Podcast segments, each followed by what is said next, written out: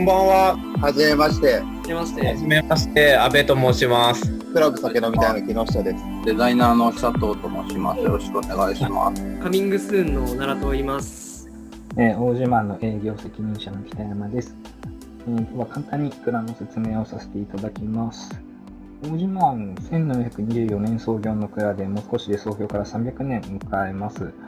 えー、もともと佐藤仁左衛門酒造場っていう名前だったんですけれども、えー、今、姉妹蔵の立野川酒造で事業場と受けて、まあ、大島という名前に変更になりました。まあ、なんでこう事業譲渡を受けたかというと、当時、大島に後継者がいなかったんですね。でそれで、省内でも古い歴史のある蔵が潰れてしまうのはちょっともったいないということで、立野川酒造で事業を引き継いでお酒造り続けています。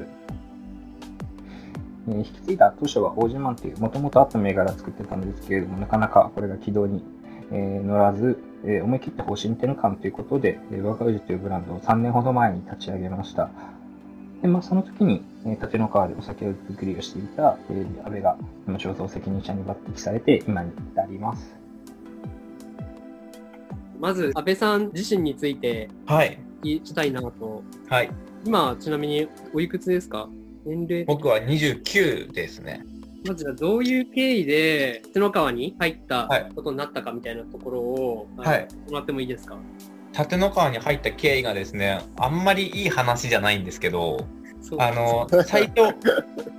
最初僕アルバイトで入ってるんです、立野川には。季節のあの、1月から5月までの季節雇用のアルバイトで入っていて、で、入った、そこにアルバイトで入ろうと思ったきっかけも、あの、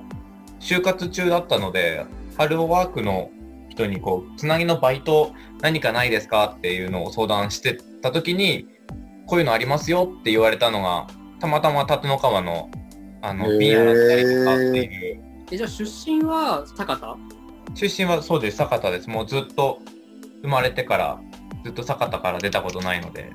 で、アルバイトで入っていてですね、はい。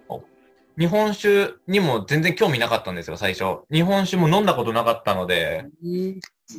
ほんとつなぎのバイトで入ったんですけど、まあ基本瓶洗ってたんですよ。瓶洗ったりとか、そのお酒をお湯からこう出す仕事だったりとかっていうのをやってたんですけど、工場のほんの瓶詰めの方の手、ほんと手伝いみたいな感じだったんです。あの、午前中しかいなかったので。そんな中、たまに人がいないと、その作りの方をちょっと手伝ってくれって言われて、たまに手伝ってたんですけど、その時に初めてその日本酒の作りに触れて、お米と水、まあ、基本的原、原料で言うと米と水だけなので、米と水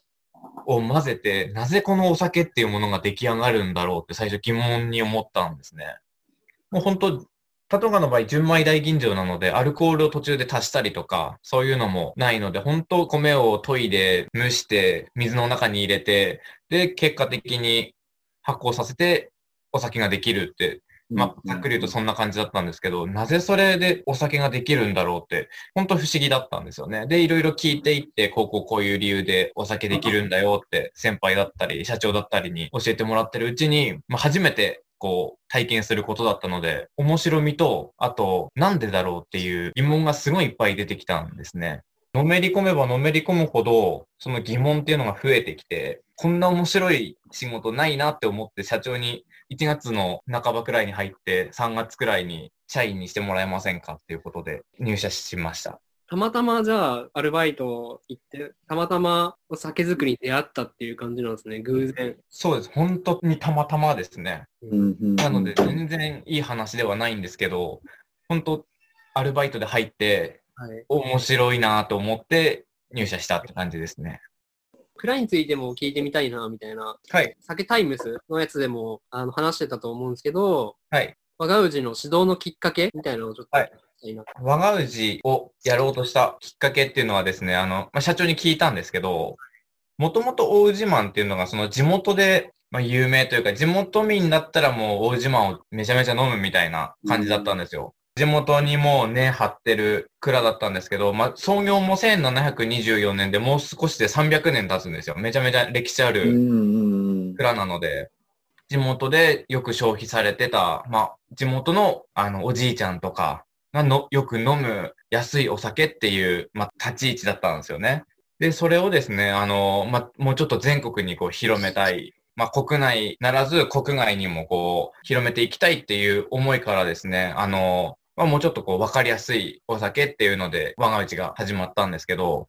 あまりですね、うちの社長多くを話さないので、その なぜ僕たちがこう選ばれたかとかっていうのも、あの聞くとですね、ちゃんと答えてくれないんですよ。へー阿部くんとか北山くんしかいなかったんですよ、みたいな感じに言われてですね、あんまりこう、革新的な答えをいつも出してくれないんですけど、今回こう、聞いた中でですね、ま、やっぱりその地元のレギュラー州っていうこうイメージから、その大きく方向転換して、もうちょっとこう全国にこう広めていきたいっていう思い、あと蔵元のその決意表明みたいなこう意味合いが強いってことでした。あとですね、レギュラー酒っていうのがやっぱり、その地元のおじいちゃんとかお父さんたちがこう飲む、普通酒って言われる、まあ、一升瓶でこう2000円以下とかの商品ですね。そういうこう地域なので、やっぱり今、その普通酒の需要がかなりこう減ってきていて、その中でこう全国でこう勝負していくには、今の支出から、そのおじいちゃんたちが飲む支出から、こう若い世代まで賄えるって言ったら、ちょっと言葉のチョイスが悪いですけど、若い人たちが作って、まあ、若い人たちにもこう発信していきたいっていうこう思いからですね、我が氏っていうのが始まったんですけど、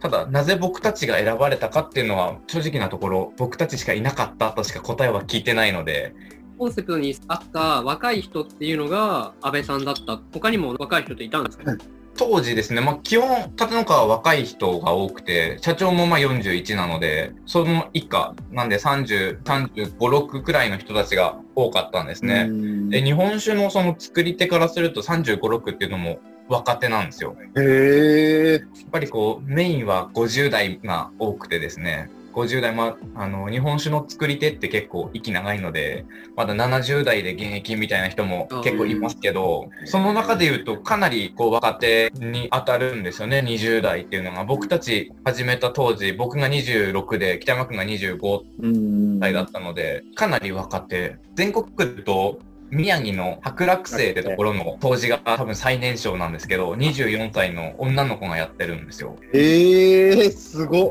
なんで、今ちょっと塗り替えられましたけど、当時だとかなり若い2人がこう、山形だとでも最年少じゃないですかね、未だに。山形だとそうですね、僕が一応最年少の当時に当たるんですけど、で、その、もともとのその大口島の出出っていうのが結構熟成系というか、コアのコアにしか刺さんないみたいな、地元の飲み慣れた人が好むような、とかもそうだし、まあ、いわゆる日本酒業界で言われる変態たちですね。変態へ酒。え。ただそれだとやっぱり市場もちっちゃいしクラー的にも存続がかかってたんでポップな方に行った感じですねやっぱり飲んでもらわないといけないですし